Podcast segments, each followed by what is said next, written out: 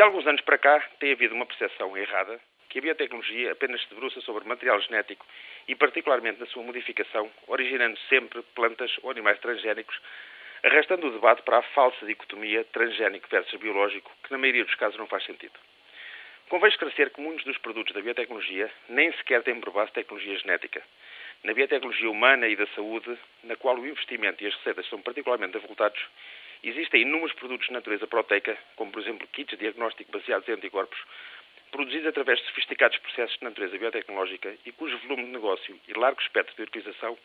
deixam sem sentido qualquer tentativa de colagem da biotecnologia apenas aos organismos geneticamente modificados. Mesmo dentro dos produtos com base genética, são também inúmeras as aplicações da tecnologia sem que exista necessariamente uma modificação da componente genética ao nível molecular. Mas se nos debruçarmos sobre os produtos baseados em organismos geneticamente modificados, basta olhar à nossa volta e iremos encontrar uma enorme variedade de produtos produzidos a partir de organismos geneticamente modificados. Desde o pão, a cerveja e derivados lácteos, produzidos com leveduras e bactérias geneticamente modificadas,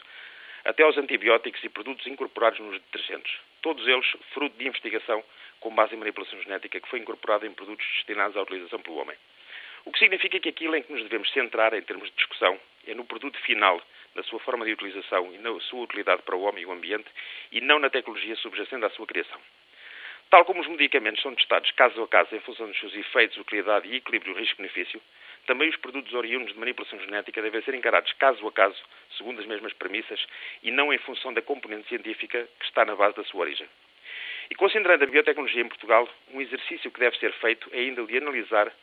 porque é que existem tão poucas empresas de biotecnologia, cerca de 30 no país todo, quando, por exemplo, na Suécia, só em redor da Universidade de Uppsala existem 96.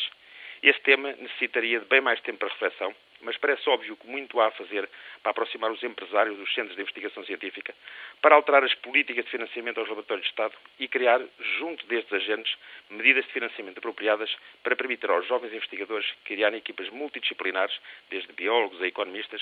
e lançarem as suas iniciativas inovadoras no mercado global.